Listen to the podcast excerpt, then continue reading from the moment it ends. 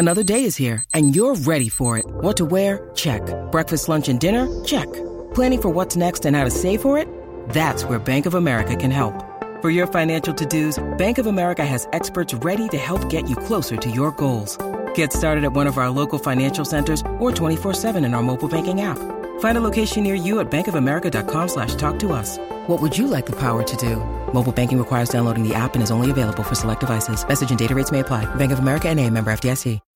When you need mealtime inspiration, it's worth shopping Kroger, where you'll find over 30,000 mouthwatering choices that excite your inner foodie. And no matter what tasty choice you make, you'll enjoy our everyday low prices, plus extra ways to save, like digital coupons worth over $600 each week. You can also save up to $1 off per gallon at the pump with fuel points. More savings and more inspiring flavors make shopping Kroger worth it every time. Kroger, fresh for everyone. Fuel restrictions apply.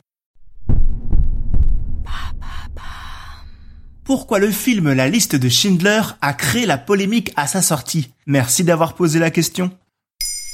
Alors qu'il a fêté ses 25 ans en 2019 et qu'il vient de rejoindre le catalogue Netflix, nous nous sommes dit qu'il pourrait être intéressant de vous dévoiler les secrets de l'un des films les plus récompensés de l'histoire du cinéma. Car la liste de Schindler, au moment de sa sortie, n'est pas passée inaperçue. 9 nominations aux Oscars 1994 pour 7 remportés, le César du meilleur film étranger, 3 Golden Globes et 7 BAFTA Awards entre autres. Et au-delà de ces récompenses, le film de Steven Spielberg a rencontré un succès international avec pas moins de 321 millions de dollars de recettes au box-office. Mais pourtant, au moment de sa sortie, la liste de Schindler a également créé la polémique. Ah bon? Et quel genre de polémique? Avant de répondre à cette question, je vais peut-être vous dire brièvement ce que le film raconte, non? Ah bah oui, c'est vrai. On l'a pas dit ça. Alors ça raconte quoi du coup la liste de Schindler? Il s'agit d'un film qui raconte une histoire s'étant passée pendant la Shoah. Cette histoire, c'est celle d'Oskar Schindler, un industriel allemand nazi qui a sauvé plus d'un millier de juifs en les embauchant dans son usine. Ce film, c'est donc le portrait de l'un des plus grands héros de notre histoire. Et donc alors pourquoi il a créé la polémique? Il faut bien se dire que plus on remonte dans le passé, plus l'on s'approche de la date effective de la Shoah. Et nécessairement, plus on était proche, plus il était sensible de s'approprier ce sujet pour en faire un objet de cinéma. Certains critiques américains ont donc reproché à Spielberg de faire de ce drame un spectacle en traitant les juifs et les nazis de la même manière qu'il ne traitait le requin et ses victimes dans Les Dents de la Mer.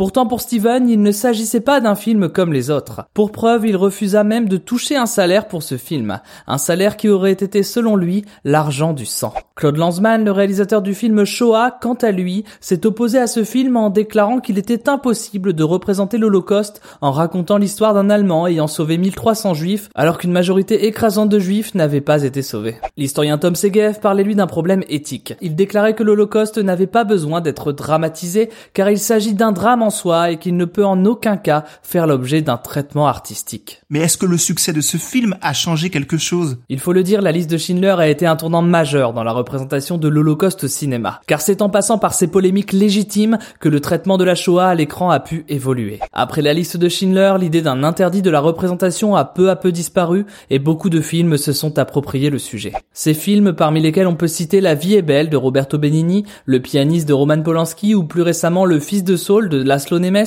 au-delà d'être des films grandioses, sont considérés comme des outils utiles contre l'oubli, comme l'est maintenant aujourd'hui la liste de Schindler. Maintenant, vous savez. Merci d'avoir posé la question. En moins de 3 minutes, nous répondons à votre question. Que voulez-vous savoir? Posez vos questions en commentaire sur les plateformes audio et sur le compte Twitter de Maintenant, vous savez.